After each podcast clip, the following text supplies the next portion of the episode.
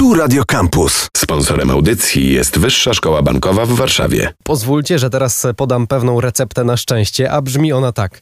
Praca, czas na realizację własnych pasji, czas na spotkania z rodziną i znajomymi, a także czas na odpoczynek. Czy jest możliwy taki wymarzony scenariusz życia zawodowego? W tym programie postaramy się wyjaśnić, że to nie jest jedynie mit powtarzany przez trenerów sukcesu. Taki tryb życia doczekał się nawet swojej bardzo profesjonalnie brzmiącej nazwy, a mianowicie Work-Life Balance. Jak powinien wyglądać dzień pracownika firmy na miarę XXI wieku? Czy praca zawsze musi oznaczać siedzenie przy biurku przez 8 godzin bez przerwy? Oraz jak się chronić przed wypaleniem zawodowym? To pomoże wyjaśnić nasz dzisiejszy gość. Razem ze mną już teraz jest psycholog dr Agnieszka Wiśniak z Wyższej Szkoły Bankowej w Warszawie. Dzień dobry. Dzień dobry. Więc czym jest ten wspomniany work-life balance? Jak sama nazwa wskazuje, jest jakąś równowagą pomiędzy obszarem zawodowym i obszarem prywatnym. E, jakąś taką równowagą właśnie pomiędzy tymi, wydawałoby się, mm, najważniejszymi obszarami w naszym życiu, ponieważ no, większą część życia, czy dużą część życia e, spędzamy w pracy i jest ona nam potrzebna do tego, żeby, żeby żyć, ale to nie jest jedyny obszar, nie, nie jest jedyna sfera funkcjonowania człowieka. Równie ważna i obecna w naszym życiu jest ta sfera związana z życiem osobistym. Ale zarówno, zarówno ten obszar zawodowy, jak i obszar prywatny, one też jeszcze są zbudowane z mniejszych elementów. E, I tutaj warto się pochylić nad tymi mniejszymi ele elementami również, ponieważ czas pandemii zmienił i nasze życie, i no też e, trochę nas samych wpłynął na to, że, że my się zmieniamy, zmieniamy podejście do naszego życia zarówno w tej sferze osobistej, jak i zawodowej. I tutaj warto się pochylić właśnie nad tymi drobniejszymi elementami, które budują i work, i life, i ten balans pomiędzy nimi. Czyli już definicję mamy, już wiecie, czym jest work-life balance, a teraz przechodzimy do szczegółów. Czy w koncepcji work-life balance istnieje coś takiego jak praca od 8 do 16? Nie. E, work-life balance to pojęcie, które zwraca uwagę na inny termin, który jest szerszy i on właśnie bardziej wybrzmiał w pandemii, w tym czasie postpandemicznym, e, mianowicie właśnie równowaga, a bardziej dobrostan. E, I ja wolę mówić właśnie o dobrostanie niż o work-life balance, bo w samej tej nazwie work-life balance trochę widać tak, taki podział na 50 na 50%. A w terminie dobrostan y, to już nie jest takie uproszczone. My tutaj y, to pojęcie dobrostanu pokazuje, jak y, ważne jest funkcjonowanie człowieka w takim właśnie dobrym stanie. I zarówno w obszarze mm, tym pozazawodowym, pozapracowym, jak i w obszarze zawodowym. Jeżeli jesteśmy w obszarze pracy, to czasem trudno o osiągnięcie dobrostanu właśnie w godzinach 8-16. Ktoś na przykład może osiągać dobrostan i dobrze mu się pracować w godzinach 5-14 a komuś innemu y, no nie 8 godzin dziennie, tylko na przykład raz 12, bo, bo ma jakąś taką, y, taki akurat poziom zaangażowania, mm, powiedzielibyśmy jakiś flow, a mm, kolejnego dnia musi odpocząć, więc ten czas pracy będzie pewnie skrócony. I, mm, i, i tak jak mówiłam, też pandemia bardzo mocno zmieniła ten czas pracy i niestety wydłużyła, czyli będąc w domu, już teraz nie zawsze pracujemy od 8 do 16, czasem pracujemy od 8 do 23 z przerwami. To oczywiście bywa różnie, co nie zawsze jest korzystne. I właśnie o te przerwy chciałbym zapytać, czy załatwianie prywatnych spraw w czasie pracy powinien stać się standardem? Ja myślę, że to zależy od kultury organizacyjnej, na co kultura organizacyjna pozwala, na co konkretna organizacja pozwala, ale obserwując organizacje, współpracując z organizacjami właśnie, szczególnie teraz w okresie pandemii i no, w tym momencie, kiedy organizacje przechodzą z pracy zdalnej bardzo często na pracę hybrydową, e, zarządzający widzą taką dużą potrzebę elastyczności pracownika w pracy.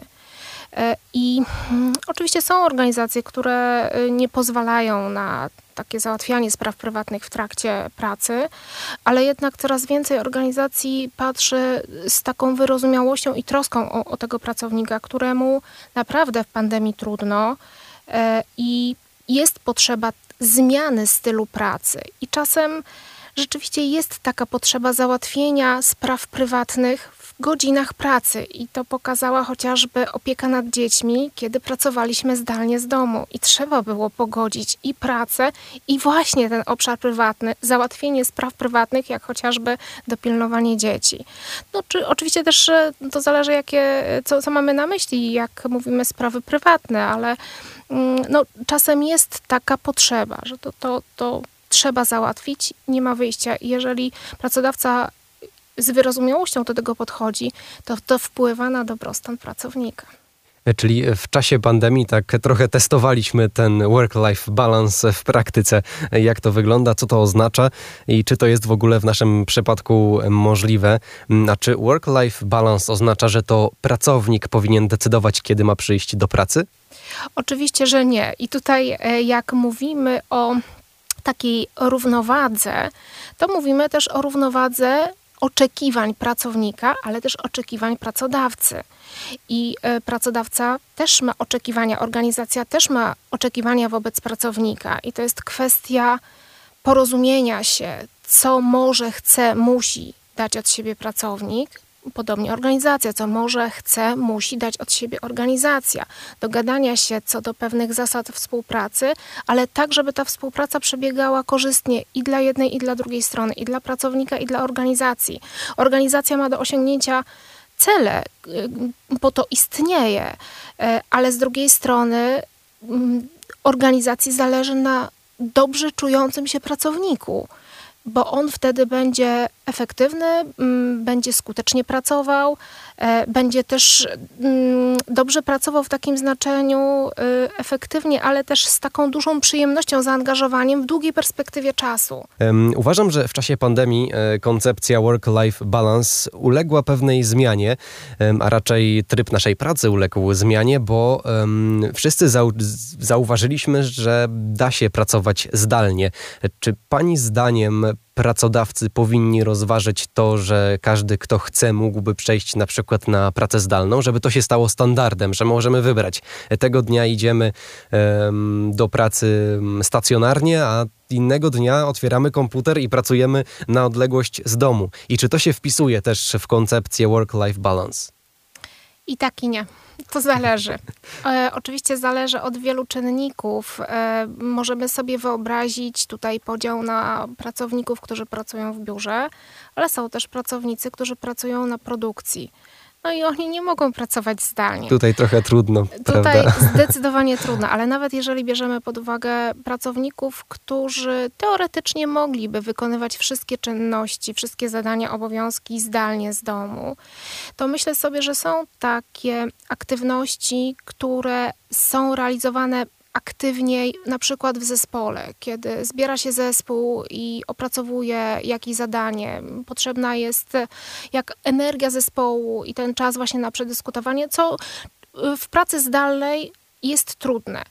E, dlatego to zależy od zadań, które są do zrealizowania celów, co to jest za organizacja.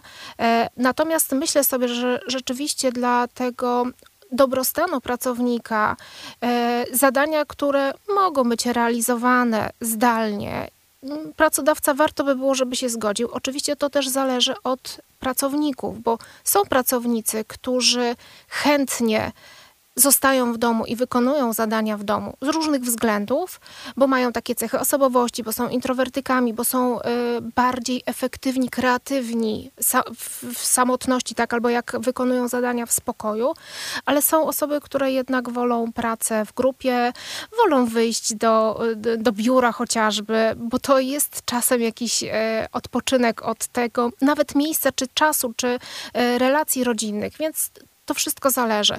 A work-life balance, taki rozumiany właśnie jako dążenie do dobrostanu, e, to właśnie dążenie do takiego stanu, w którym jesteśmy efektywni, w którym dobrze się czujemy, dobrze nam się pracuje I to tak jak mówię, to zależy od tego, co kto lubi, co kto może i też w zależności od tego, jakie są wymagania organizacji, jakie są potrzeby organizacji.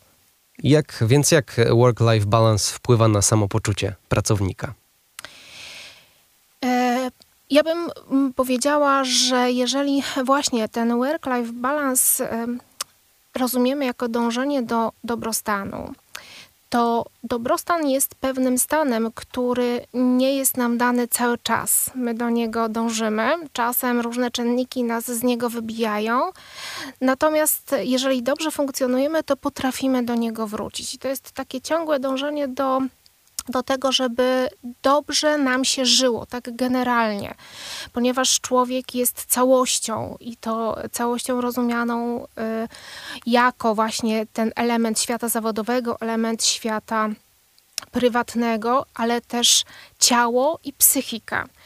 I e, scalenie tego wszystkiego w, w taki moment, kiedy rzeczywiście dobrze się czujemy pod każdym względem, to jest właśnie to osiągnięcie e, równowagi, osiągnięcie dobrostanu, no i takie osiągnięcie tego work-life balance, e, co mm, no tutaj, jak mówię, wydaje się proste, ale to jest taka umiejętność, której myślę uczymy się przez całe życie.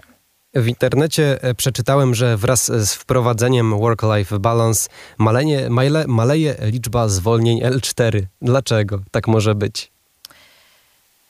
Ponieważ no, Osoba, która dobrze się czuje, dobrze funkcjonuje, nic jej nie dolega. Nie, oczywiście to są takie stany, mm, które my możemy osiągnąć, one nie, są, nie trwają cały czas, ale rzeczywiście no, jest związek mm, pomiędzy takim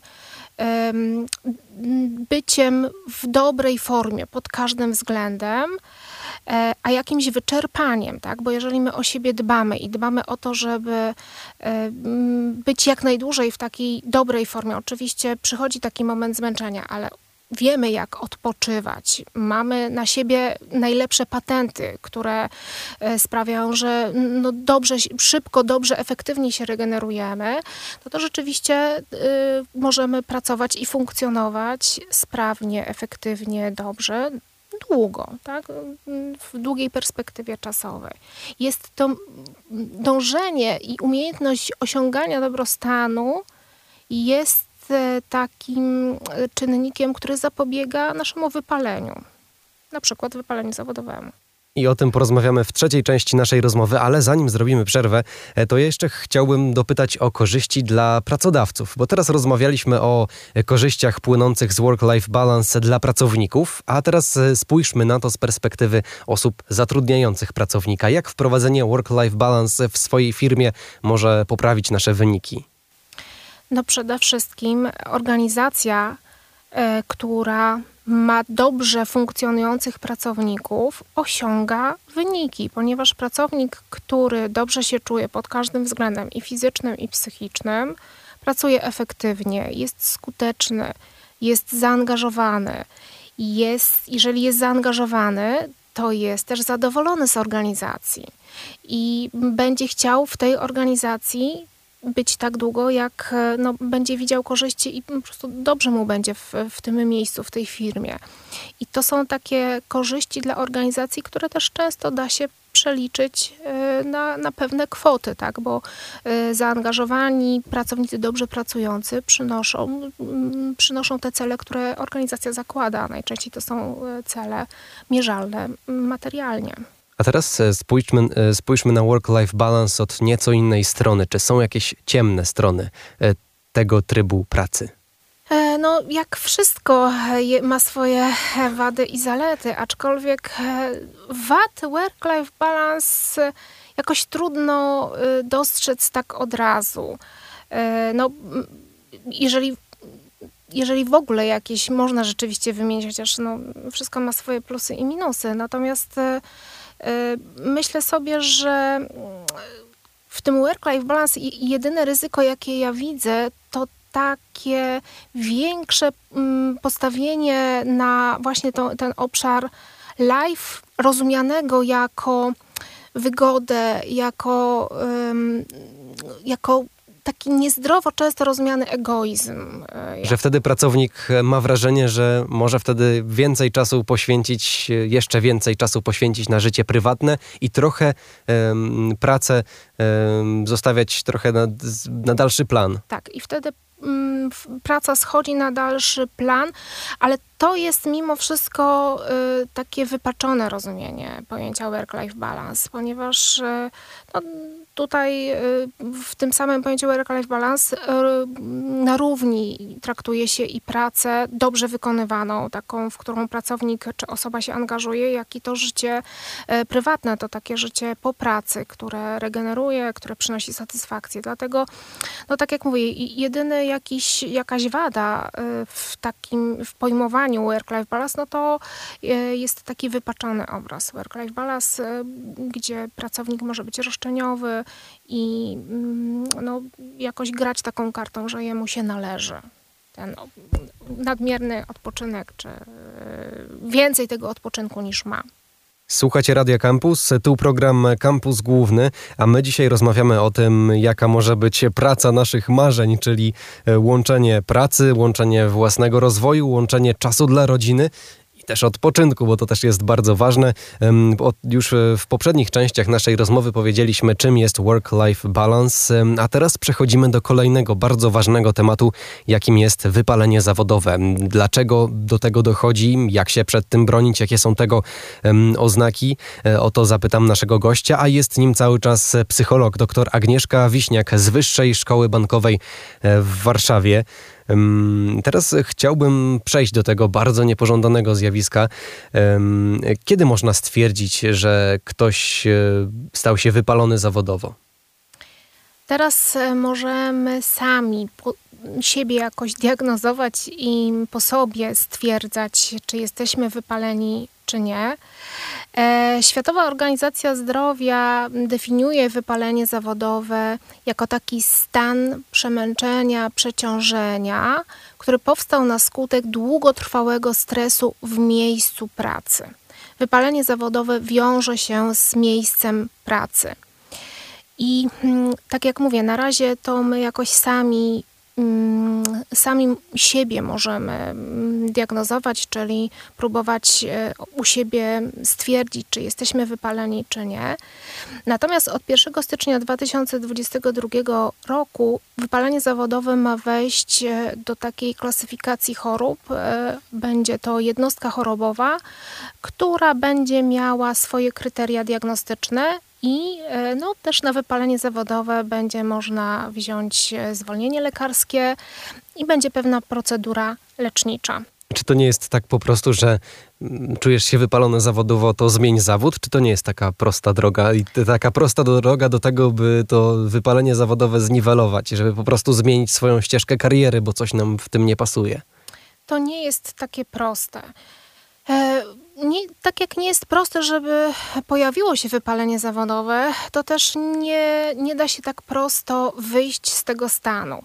Może najpierw trochę o tym, co prowadzi do wypalenia zawodowego. I tak jak powiedziałam, zgodnie z tą definicją, do wypalenia prowadzi długotrwały stres, obecność w życiu i trwanie w takim stanie przeciążenia. E, jest takie fajne powiedzenie, że żeby się wypalić, trzeba zapłonąć. I to płonięcie oznacza właśnie takie bardzo, bardzo duże zaangażowanie, branie na siebie mnóstwa obowiązków, przeciążenie pracą, bardzo długi czas pracy e, i właśnie brak równo, równoważenia tego odpoczynkiem. Czyli to są osoby, które. Brak work-life balance. Brak work-life balance, zdecydowanie tak. E, I osoby, które do takiego stanu doprowadzają siebie, e, no, z czasem tracą energię, tracą siłę i wypalają się. E, I mm, to jest, wypalenie jest takim stanem e, bardzo dużego zmęczenia. Zmęczenia zarówno na poziomie fizycznym, jak i na poziomie psychicznym, takiego emocjonalnego też wyczerpania. I czas, który potrzebny jest do regenerowania, zregenerowania ciała i, i, i też psychiki, no to jest czas e, dłuższy niż taki mm, zwykły, normalny urlop, który zwy, zwykle trwa dwa tygodnie. Powinien trwać trzy, ale zwykle trwa dwa tygodnie albo krócej. I to jest za krótki okres czasu, żeby się zregenerować i pozbawić się wypalenia zawodowego. Rzeczywiście osoby wypalone zawodowo czasem zmieniają zawód, ale też zawodu nie da się zmienić w, krótkim, w krótkiej perspektywie czasu, więc istnieje taki mit, że zmiana zawodu e, to jest sposób na radzenie sobie z wypaleniem. Tak, ale głównym czynnikiem, który pomaga wyjść z wypalenia zawodowego, to jest regeneracja. Odpoczynek i jeszcze raz odpoczynek. E, a jakie zawody są najbardziej narażone na wypalenie zawodowe? Czy możemy wskazać taką grupę pracowników, którzy mogą się tego obawiać najbardziej? Tak, jak pokazały badania, e, wypaleniem zawodowym najbardziej obarczone są zawody, które wymagają kontaktu z drugą osobą, z ludźmi. I to są wszystkie zawody związane z pomocą innym, lekarze, pielęgniarki, ale też nauczyciele i menadżerowie, którzy współpracują, pracują na co dzień z ludźmi. I, mm, i rzeczywiście badania pokazują tutaj e, ten czynnik jako mm, znaczący w wywoływa, taki, który no, przyczynia się do wywołania wypalenia zawodowego. Zresztą jednym z objawów wypalenia zawodowego jest właśnie takie odsunięcie się od ludzi, taka postawa wycofania społecznego, czasem wręcz objawiająca się agres agresywnym stosunkiem do innych. I to może być y, widoczne na przykład u osób, które pracują w jakimś biurze obsługi klienta, gdzie w zasadzie ten kontakt z, z inną osobą zupełnie nieznajomą zmienia się co 5 minut i takie osoby z wypaleniem powinny mm, w tym miejscu być kulturalne, grzeczne, cierpliwe, a e, no widać w nich takie zniecierpliwienie i to może być jakiś taki przejaw, objaw. A jak uniknąć wypalenia zawodowego? E, no właśnie nauczyć się równoważyć. E, przede wszystkim e, umieć rozpoznawać sygnały przeciążenia, zmęczenia. E, mm, wsłuchiwać się w siebie, kiedy mamy za dużo zadań, kiedy potrzebujemy odpoczynku, nie ignorować tego e, i podążać za zmęczeniem, czyli umieć odpoczywać. Y, rozpoznać w sobie takie sposoby odpoczynku, które nas najlepiej regenerują, bo każdy z nas jest inny i na każdego działa coś innego. Niektórzy odpoczywają spotykając się ze znajomymi, a niektórzy odpoczywają uprawiając sport, a jeszcze inni potrzebują 12 godzin snu na przykład. Czyli to jest najlepszy lek, żeby, żeby po prostu czasem odpocząć, czasem e, przestać pracować i zająć się sobą. Może poleżeć przed telewizorem. Co kto lubi, można uprawiać sport, to już od Was zależy. I na tym kończymy naszą rozmowę. Naszym gościem była psycholog dr Agnieszka Wiśniak z Wyższej Szkoły Bankowej w Warszawie. Bardzo dziękuję za tę rozmowę. Dziękuję bardzo. Sponsorem audycji jest Wyższa Szkoła Bankowa w Warszawie. Akademickie Radio Campus.